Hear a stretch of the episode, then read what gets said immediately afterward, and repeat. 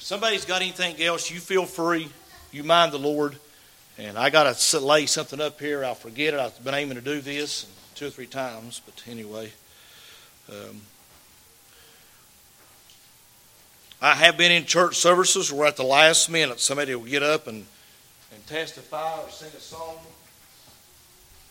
If it's of the Lord and the preacher ended up not preaching and God have his way. So that's what we want. We want God to have his way.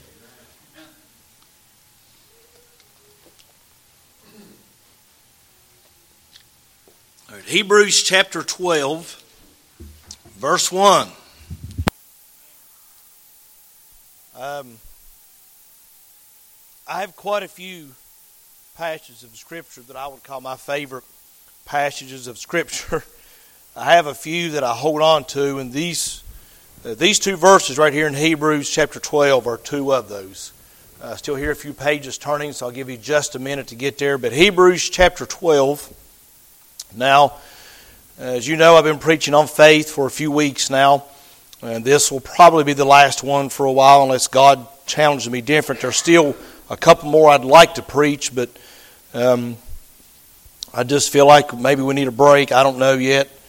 Um, it's one of those subjects, and there's some subjects in the Bible, all the Bible, if that matter, but there's a few doctrinal subjects, if you will, that I believe you could preach from now on and never exhausted. And I think faith is one of those. Prayer is one. Uh, things where we live uh, so Hebrews chapter 12, verse 1. Everybody there? How many can quote it? Did I see a hand go up? Or was you fixing your hair? Okay.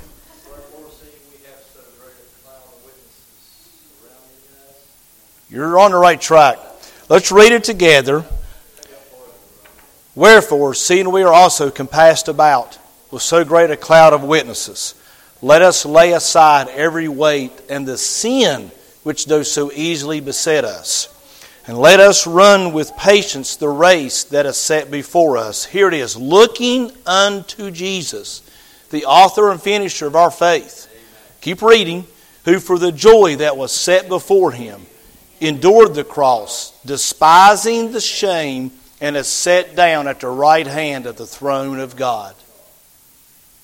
Let's pray. Father, we thank you again that, Lord, this church may be small. God, we may be a little bit of a mixed mash kind of group, but God, we sure love you and we sure love each other, and we thank you for this little church. God, I pray that this evening, Lord, that everyone hearing the sound of my voice realizes that, God, we are as important to you as any church in this world right now. That God, there's no one church more important than the other. That God, every one of us as your children matter as much as the next one, no matter how minor, no matter how minuscule they might think they are or feel.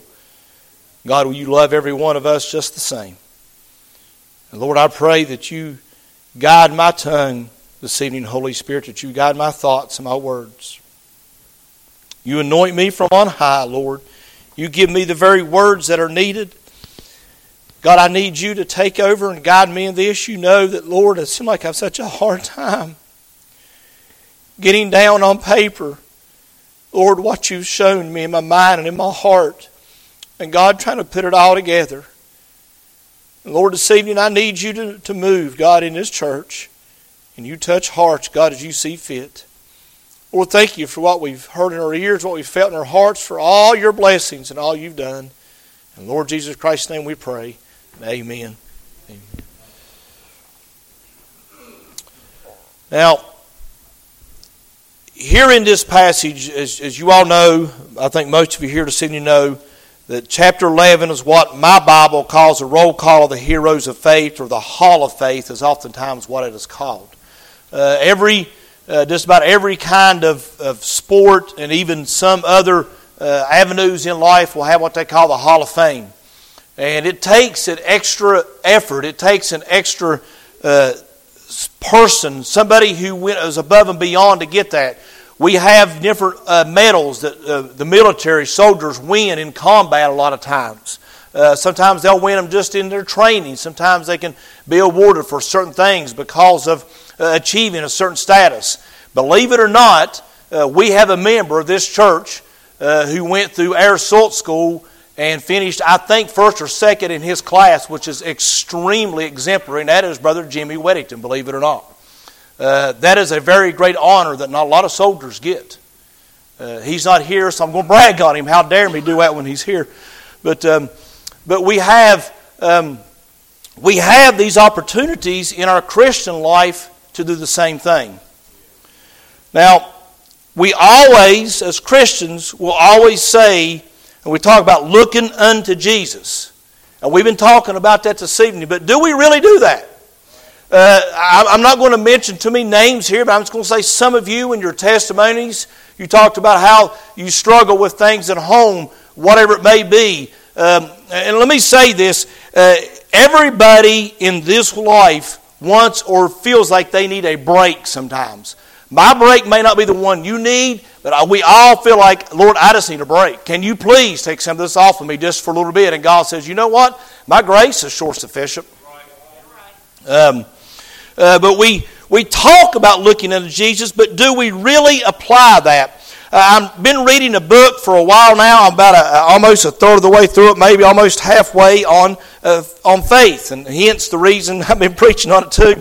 And I kind of laid it down for a little bit. I've been reading another one.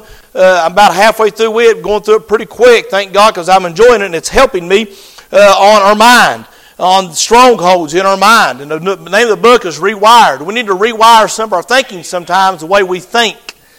Uh, but uh, let me give you a little illustration here to open this up, and I'm going to try to get into this. I'm going to kind of take my time here just for a minute. I'm going to read some scriptures, and I need you to focus with me here just for a few moments. Now, in the military, as I've already mentioned this, Anytime anyone wants to get in what we call special forces, which realistically there's only one special forces, and that's the Green Berets. The rest of them are uh, got their own title, but we kind of uh, America kind of uses the term special forces for anyone that we consider an elite fighting force in any branch, and all of them's got them.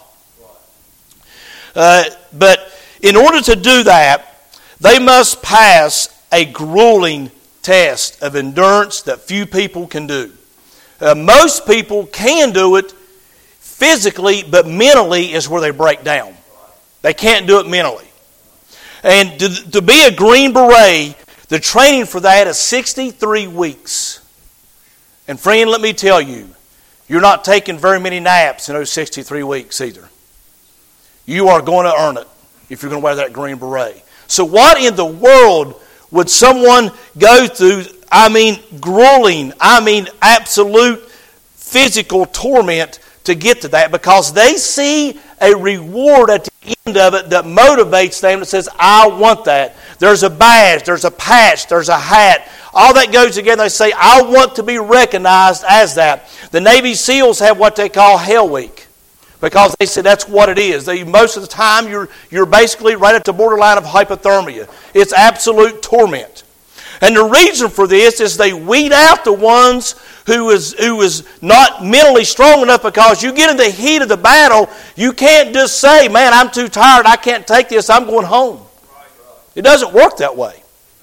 When you become saved and Satan gets on you, you can't just call time out, I'm going home. Because he's not. The instructors uh, people that has went through this training. They've passed it. They've, they've proved themselves. They're the ones given the training and the testing of the new cadets to see if they're capable of passing what it takes to wear that patch, that hat, that badge, whatever all may come with it. And they stand back and they watch each one to see how they're doing and they start weeding them out. Most of the time they weed themselves out. Rarely does the instructor have to expel them. Most most of them take care of themselves. Now, I'm, this is going to tie in. Don't worry. We're going to make sense here in a minute. I believe sometimes God does that with His saints. I think God wants to bless you and I so much. I know He does. But He has to prove us and get us to a state where we can trust Him in order to do that because if we don't, when the battle gets hot, when the, when the, when the, the distress comes, when the anxiety comes, when Satan really kicks it up, we got to be able to know that we can endure the test and not back down and not quit in the middle of the battle. The Bible says, Shall a man not consider a house before he starts to build it? To make sure he's got everything ready to build it. Friend, when God tells you to do something, you might want to take account of where you're at and make sure you're ready to take on that battle. But if God told you to do it, He's going to give you what you need to get through that battle. You just have to trust Him fully and not yourself. The Bible here is showing us these examples of others who has went through some absolute grueling enduring trials and, and troubles and they went through and they said hey we did it we made it through we done it so can you we did it god gave us what we need and he'll do the same for you and that is why it says we have a great cloud of witnesses who compassed about with so great cloud of witnesses. It's people that went on. They've made it through the trial. They've made it through the testing. They said, We come out the other side and we're victors, and God has given us the victory, and He gave what we need to do it. Here's the problem is so many Christians don't even step up to the training.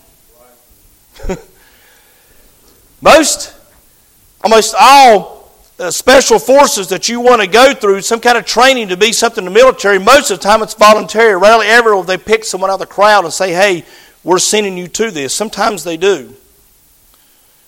And they make it through that. And when they make it through, they get to wear, and I'll just say the green berets, they get to wear that beret. When you tell you something, when you're in the army and you see that green beret, friends, you got a respect from everybody else in the army that nobody else has. You know, I want God to respect more than anybody else. I don't care if anybody sees my green beret for God, but I sure want God to see it. I want God to know that I trust Him. When it gets hard, when the times get tough, I want God to know that He can trust me. Let me hurry up and get through this uh, introduction here. In our churches today, the masses, I'd say, and I tell what I've got written down here, never strive to accomplish much in the faith. A lot of people get saved and they've never done hardly anything by faith from that point forward. We've got people in this church who absolutely are sitting on the bench and they could care less what's going on around them. They're enjoying their life. Now, most of them that I'm talking about, I'm not preaching to you right now because they're not here. It's a pretty obvious point. You see, this is an individual thing.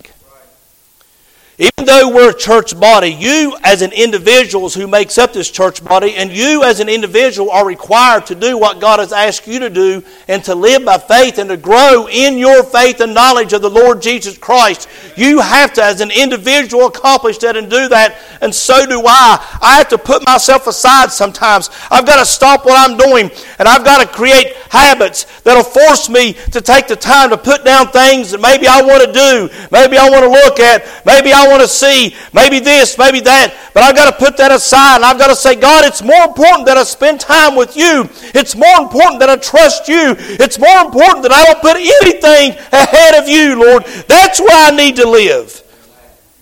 Nobody can do it for you. Now, Jesus set the example for us. He's already went through it. He gave us the formula for how to do this, how to make it. So, let me give you the title of the message. Where does faith come from? So, what does all this have to do with where faith comes from that I just told you? We're going to find out. I'm going to give you something here, real quick. Let me shed this jacket. It doesn't mean I'm going to preach for an hour. I'm going to do my best not to. And I need you to just listen up here, and, be, and we're going to slow down just for a minute. In Romans 10 and 17, the Bible says a verse that's very often quoted, and I realize this week it's been taken out of context a lot of the time. I'm going to explain, so bear with me. The Bible says in Romans 10 17, so faith cometh by hearing, and hearing by the Word of God. Have you ever bothered to look and see what that whole chapter is talking about? It's talking about salvation. And he's talking about the Jews, how they rejected the plan of salvation, how they rejected Christ, and their faith that they needed to believe in Jesus. They heard by the preaching of God's word, but they rejected it, so therefore their faith never was exercised. They heard everything they needed. You and I have heard everything we need to excel as Christians. Not just move along, but excel as Christians. But we don't believe it. Because I was going to preach on that verse. On, uh, so then faith comes by hearing, hearing by the Word of God. That's where it comes from. It applies to that, and it does not take it in, in justice to do that. But in its context, it's speaking of starting with salvation. It took me a long time to figure that out. Just recently, actually. But, but faith comes exactly what it says by the Word of God. We start out with the Word of God being preached because it said, How can they hear without a preacher? They said, How can the preacher go if he's not sent? And Paul goes through that. He's talking about that. And 100%, it means just what it says. So faith cometh by hearing, hearing by the Word of God. But it's in its context, it is speaking of salvation. You start out getting saved by hearing the Word of God, and on top of that, God gives you the faith you need to believe. He gives us everything we need. So we start out the very basic with the plan of salvation. John's Gospel 15 and 7. Some of you will recognize this verse. If he abide in me and my words abide in you, you will ask what you will and it will be done unto you. The reason this verse is here, and I know some of these uh, TV preachers, let me tell you, let me go ahead and stop here. I'm probably going to do a lesson pretty soon. I'm going to make some, hopefully I don't make people mad, but I'm going to call out some people that are farce and fakes and getting people's money and they're taking you for a ride. Just because something is sent to you, or it's on YouTube or Facebook, does not mean they're authentic. I don't care how good they sound. If they don't sound convincing, you and everybody else won't send them their money. They got to sound convincing. But I don't forgot where I was going. It's all right. But we, we see so much of the time. Oh, now I know. Here he said in John's Gospel 15. Let me come back down here so this way I know everybody's listening. He said, If my words abide in you, and ye abide in me, shall ask what you will, and it shall be done unto you. Here's the catch. If God's words are abiding in you, you won't ask something that's not scriptural. You're not going to be asking for something that's not in His will. You cannot take this verse and apply it to a blanket statement. Say, oh, God, you said if I abide in you, you ask what I will and you'll give it to me. People will teach that. And that's not true. That's false. That's not faith. Faith is like Brother John stood up and testified. When you're facing a fear and you're facing things you don't want to face, and when you know reality's coming, you got to look at God and say, God, I trust you. I trust you. That's real trust. And just because you go through something doesn't mean you trusted God either. So, the Bible, and I mentioned it this morning, the word looking, when he says looking unto Jesus, the author and finisher of our faith, I'd say that makes him the authority. The word looking here occurs only here means looking away from all else, looking at that which fills the heart. Let me read that again. Looking unto Jesus, the author and the finisher of our faith. Let me say it like this these pews had someone to finish them. They were made by in a factory. Somewhere, somehow, someone put their hands on these and they finished them. They authored it. They said they made a pattern. They said, "Here's how we're going to cut this side, this end. Here's how we're going to make this carpet lay. We're going to put so much foam here. We're going to put so much foam there. We're going to put a leg here. And they authored the design of this. And then that same individuals or someone with them finished the product. Jesus said, I'm going to author a book. I'm going to give you everything you need, and I'm going to finish it, and I'm going to be an example of everything you need, and not everything that you ever want. I'm going to show you how to go about getting it. And He authored and finished our faith. So, if he is that person when it says looking looking away from all else, looking at that which fills the heart. What fills your heart this evening? Does fear? Does anxiety?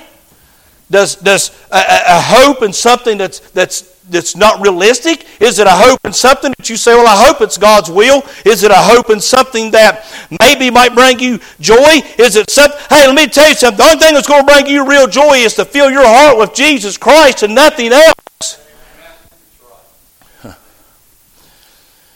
So, number one, faith tells us that life began with Jesus. Hebrews 11 and 3. On my Bible, it's just a page over. You don't even have to flip a page. Through faith, we understand that the worlds were framed by the Word of God, so that the things which are seen were not made of things which do appear. So, who is the Word of God? Jesus is the Word of God. So the very one who wrote the who wrote to give us the Bibles, who the worlds were framed by. Genesis 1 and 3 tells us, it said, Now the Spirit of God moved upon the face of the waters, upon the face of the deep. So we see the God here present. Faith began with Jesus. Now let me read this real quickly. We're familiar with it. And then I'm going to get into the message here just momentarily. John 1 1 says, In the beginning was the Word, and the Word was with God, and the Word was God. The same was in the beginning with God. All things were made by him, and without him was not anything made that was made. In him was life, and the life of the, was the light of men. That's John's Gospel, chapter 1, verse 1 through 4. We see that Jesus was with God. Jesus was the Word, and life was in him, and everything that's made, it was made by him and for him, and everything that has life came from him. So the originator of faith, where does faith come from? It comes from Jesus, and it comes from the very Word of God that you and I hold in our hands. That a man of God, only a natural born man of God, stands up and preaches by the power of God, by the authority and the anointing of God. He's the one it comes through, and God will oftentimes speak to you as an individual through your personal Bible reading if you'll just open it up and let Him give Him a chance. He'll bless you. Too much of the time we got other things to look at or see or do. So faith tells us that life began with Jesus. Number two, faith tells us that life was perfected by Jesus. A little bit of page from this morning, huh? He lived and lives a perfect, sinless life. Not only did he live a perfect, sinless life on earth, he still does now.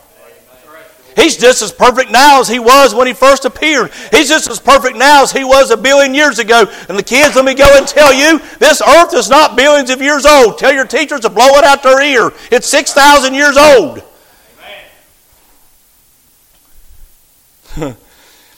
How did Jesus perfect life?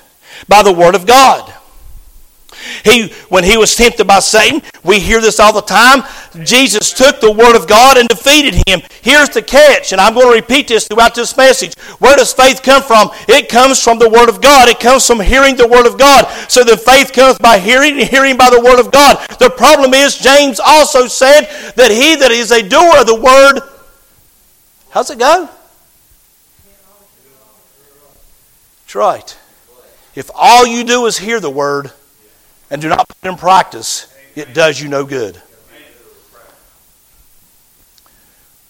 Probably my two favorite meals, arguably, is fresh fried deer meat with good sweet onions fried on them, fried taters with good sweet onions fried in them, and I'm happy with that right there. If somebody knows how to make biscuits and gravy, not many people can make gravy to suit me. I like mine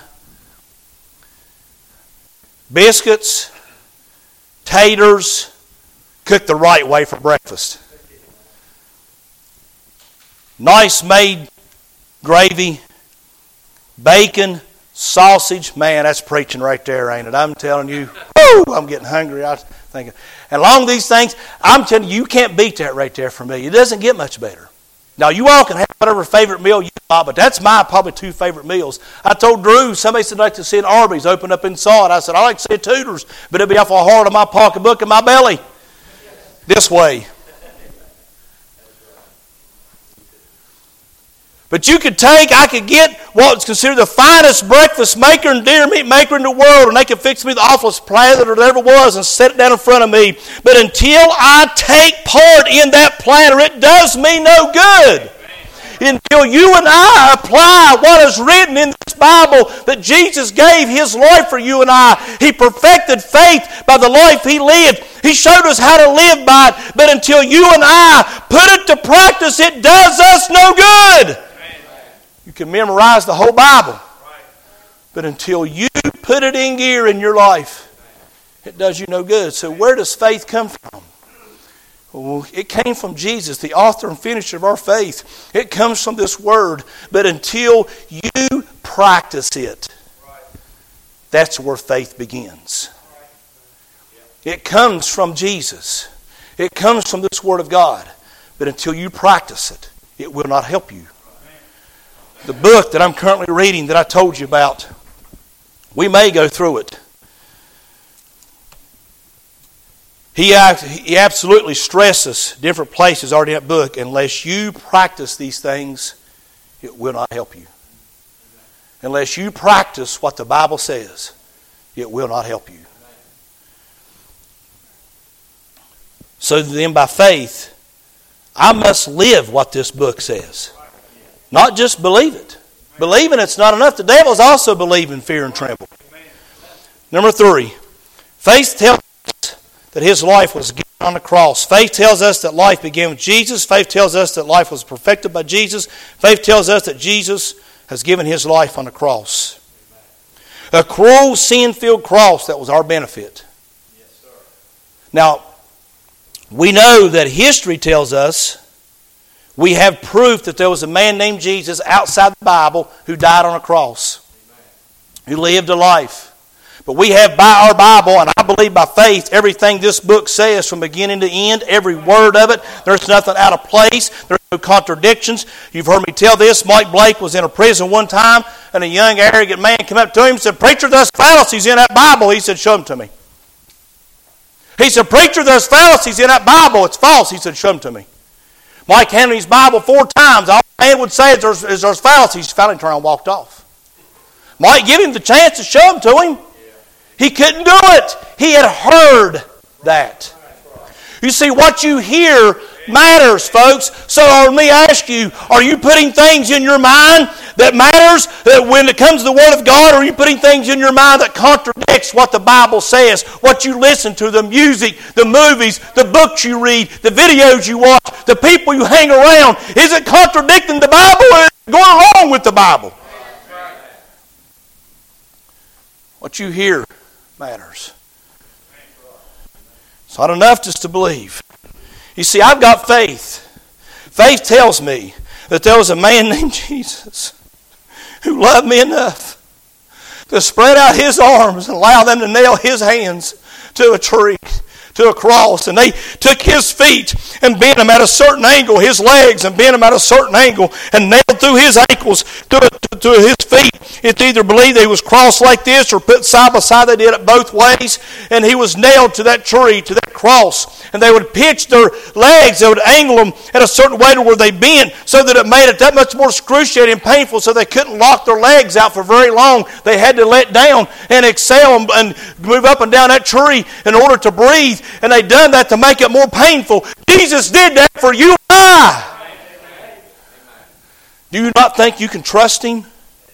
Satan wants to tell you that you're crazy to believe this stuff. He says it won't work. It does no good. The reason he does that is because he knows it does do good. Faith tells us that salvation is a much better fulfilling life. And after we're saved, after I'm saved, I've come to find this is true. Brother, I didn't know what life was till I got saved. Here's the message. you thought, you've been preaching for 30 minutes, preacher. Well, I know, but. So, number three, faith tells us that his life was given on a cross, or Jesus' life was given on a cross. Number four, faith tells us Christian. You see, where does faith come from? It'd take me forever to really. I've given you enough already, something to hang on to. Faith tells me that life is lived as a growing Christian. Now, I'm going to use two very cute little babies. Ray and Remy was in here having a time a few minutes ago. They were enjoying the service. Their mommy and daddy was not enjoying the service at all while they were. I sat behind poor little Brandy and Cody, and they fought. They sweated. They pulled. And them two little babies are just having a time. We've watched them two little kids grow up in the last couple years. Miracle. if you remember, they started out bringing them in their in their car seats, carrying them in. They get them out, and they were just little old things. And everybody in the church was fighting over who was going to hold them. Y'all may not remember that, but I sure do. Everybody wants a piece of the new baby. And we've watched those two little babies. They then they bought that station wagon of a cart that they brought in here. And they kept them in that cart for a while, and, and it held them for a while, but now they got to they can climb out of it. We're watching these kids grow. How heartbreaking would it be for them to reel these two kids in here, two little girls, and they be skin and bones, starving to death, not been taken care of, diaper been on for a week, snot dried all over their face, raw from not being cleaned and taken care of? How would you all feel?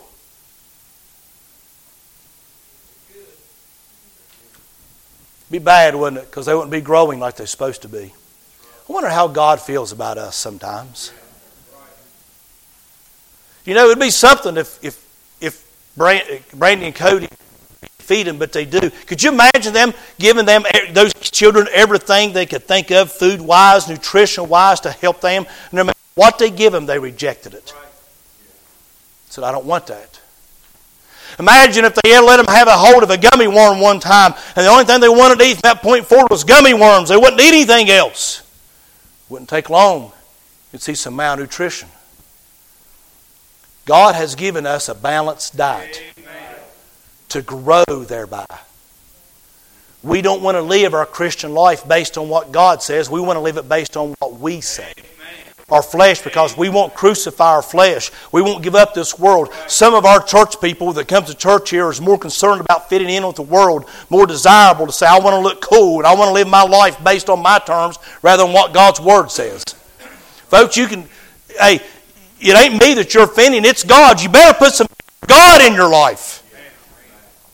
Dale and I was talking a couple of days ago about how people don't fear God anymore.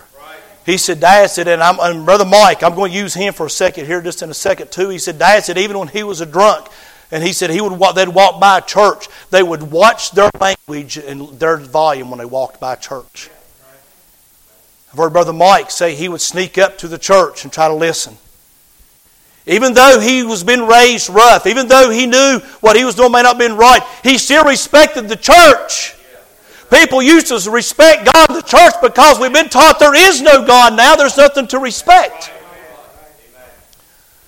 So let me get back to the message here real quickly, and I'm going to wrap this thing up.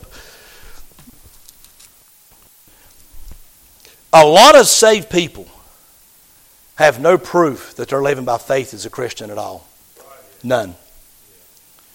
They, their faith never grows because they don't believe God's way is better. They're listening to a liar named Satan. It's their flesh. We've got people in this church who, some of them, uh, some of you even now, and some of others have started out good. I've watched some of you grow. I've seen some of you get interest. I've seen some of you be on fire for God. And there's a couple, uh, some people, when COVID hit, they absolutely got burned alive by the life and Satan, and they're still getting burned. I said, and I put these two recent graduates up here on the front row. If you remember one of the first things I told them, I said, I've been here for six years and I've preached to graduates almost every year, I think, but maybe one or every year. Maybe only one year. I want everybody to look around who's here real quick. I want you to look around. I'm telling you to. I'm inviting you to look around. Do you see any of those graduates here right now? Right there's one. Another one took the babies in the back. Right there's two one of the first things I told him, I said, the other kids I've preached to have not heeded what they were told. Some of them's out in the world right now because they think the world's got a better thing to offer than what God does. A lot of people's not in the house of God on Sunday nights because they think they got the world's got something better to offer than what God does, what this church does. Let me ask you, where does faith come from? It comes from saying what God's got for me is way better than anything this world can give me. It says I'm going to if I'm I'm willing to give up some of what I might gain from this world to gain more with Jesus. I'm willing to give up some of my time that I think is more important. I might offend somebody, so be it. I'm here. I don't. Hey, look, when it comes to me and my house, come six o'clock. If you want to come visit us on Sunday afternoon, come on. You're more than welcome. But I'm gonna go and tell you, come about five o'clock. We're getting ready, or four thirty. Should be earlier. Uh, we started getting ready, and at five o'clock we're leaving to head to church to pray. You can lock the doors when you leave, but we're leaving. I, wouldn't preacher, we drove eight hours. God bless you and thank you for it. You come to church with us. You got your clothes. Let's go. People find any excuse at all to stay. I realize there's places people go and things they do. I'm not against that. I go places and do things. I'm talking about your everyday Sunday in, Sunday out life. Is there faith at all is there any evidence at all, any proof at all that you are growing in your faith in Jesus Christ? Where does faith come from? It comes from believing and then applying and practicing the Word of God. Not just believing it. Lastly, and I'm done. And everybody said, Amen, preacher. Faith tells us my life will stand before Jesus. Let me read these again. I know this isn't an alliterated outline like I usually give, but it's just what God's on my heart. So they don't always have to be all pretty and polished. Faith tells us that life began with Jesus. Faith tells us that life was perfected by Jesus. Faith tells us that his life was given on the cross. Faith tells us that life was lived as a growing Christian. You know, Jesus even said, let me read something to you. Or I'll, I'll just tell you about it. In Philippians, it says that Jesus even had to learn some things. Paul said, I have learned whatsoever state I am therewith to be content. How many of you have really grown in your Christian faith? Where does faith come from? It comes from simply believing and then acting on the Word of God. That's where it comes from. Jesus gave every definition about faith. It all ends with and starts with Him. It's, he is the author and finisher of our faith. He knows about it. He understands how it works. He'll teach you something about it if you let Him.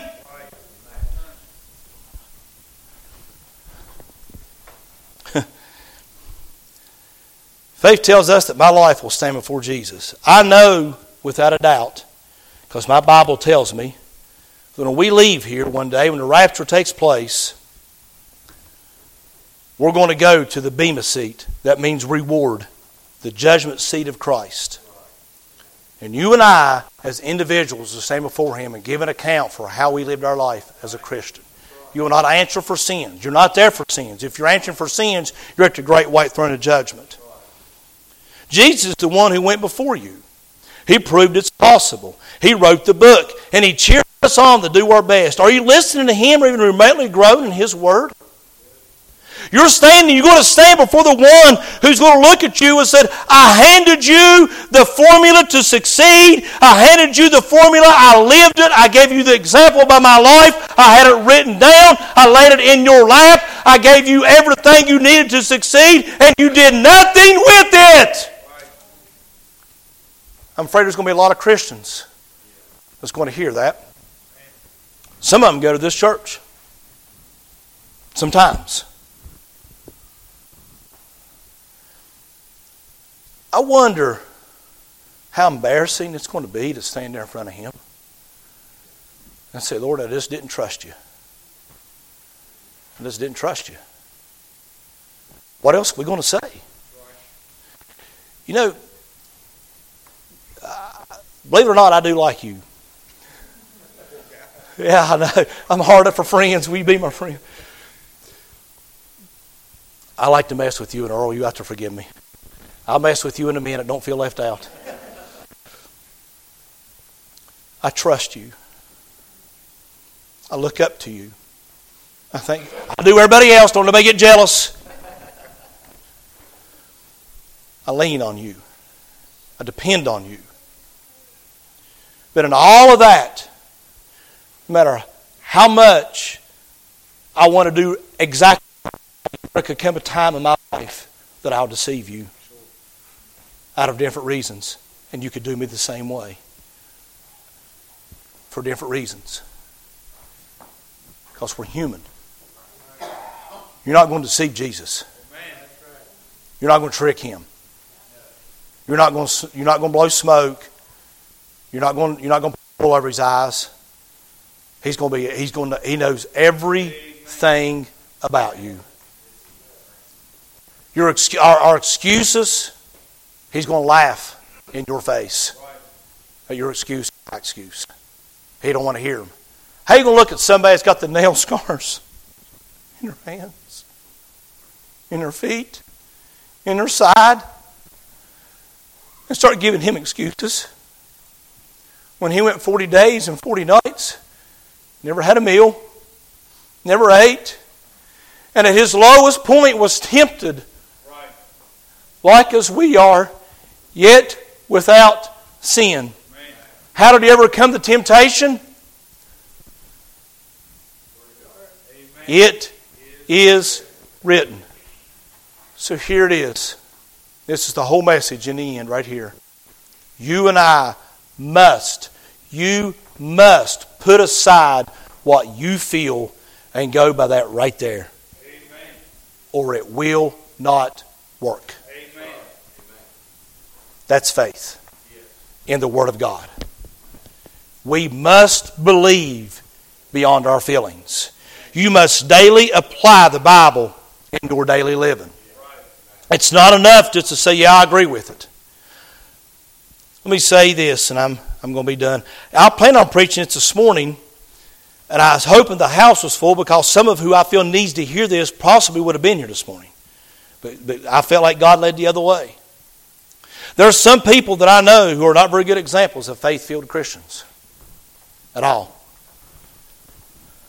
Some of them I want to look at and say, Are you real sure you're saved? Because God won't let me buy with that. I don't want to be seen with that can of beer in my hands.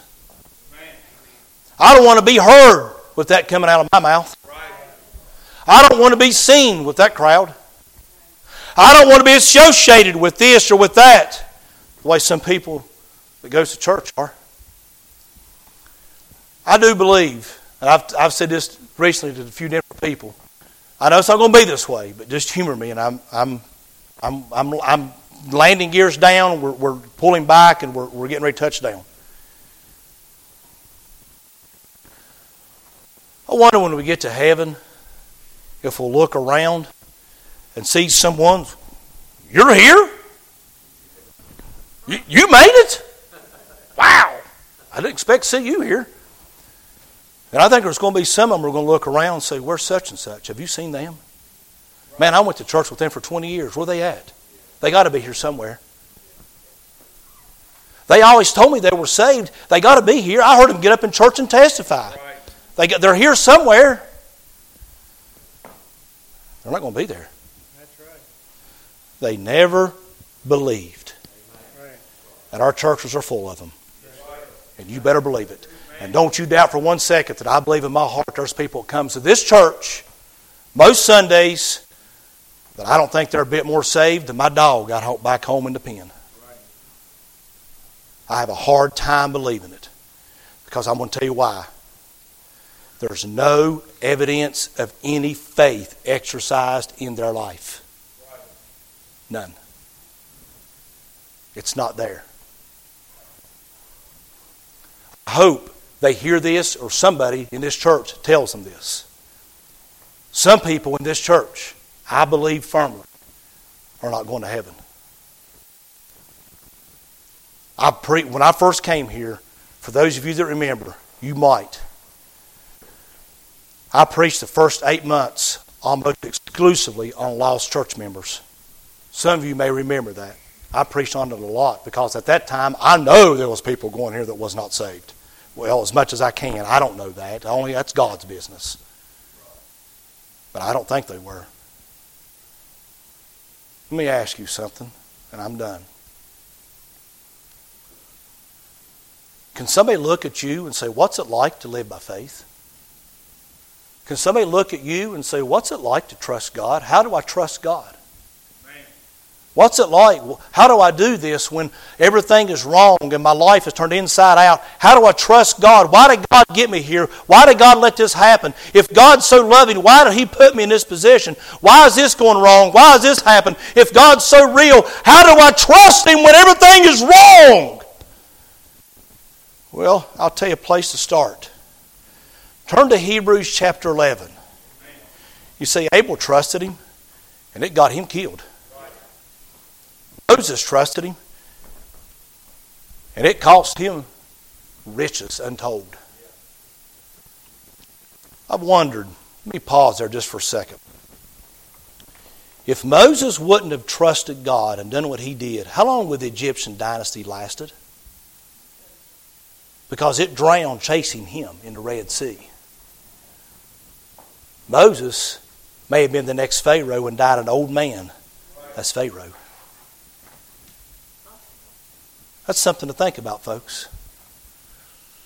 I wonder when you look through the roll call, the Hall of Faith in Hebrews 11, when it said people who suffered, was beaten, tormented, starved, and then down next to the end of the chapter it says, For whom the world was not worthy. You know what? I've told people, say, I don't understand why you're going through what you're going through. I'm not God, I don't know. But I know this. I've got a God that sits on the throne right now with all power. That can do anything He wants and He's got your best interest in mind. You may not feel like it sometimes, you may not think so sometimes, but a God who sent His Son to die on a cross and save you is not going to let you fail. He's not going to fail you now. He's not going to let you down. He's not going to put you out the pasture and say survive and cut you off. He's got you in it in His hand. He's got you in His eye and He's got you in His heart and He's got you where He wants you. You just got to trust Him. He will get you through. And one day, one day soon, I'm going to go home to be with Jesus, and I'll never see another tear shed.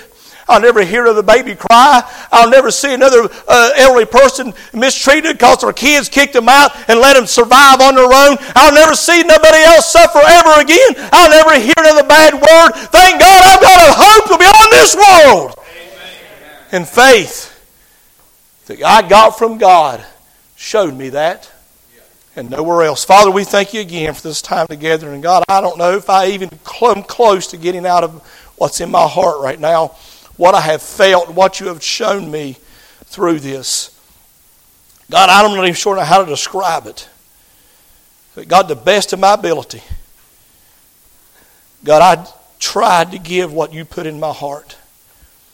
Lord, I know I didn't preach necessarily an expository message. It's more of a subject message based on this verse.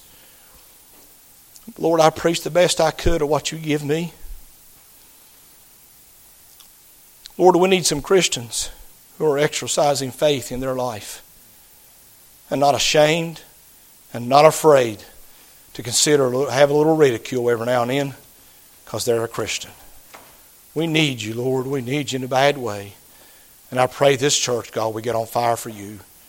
God, we want more life in this church than we've ever had, and we're only going to get it from you, Jesus. In your name we pray.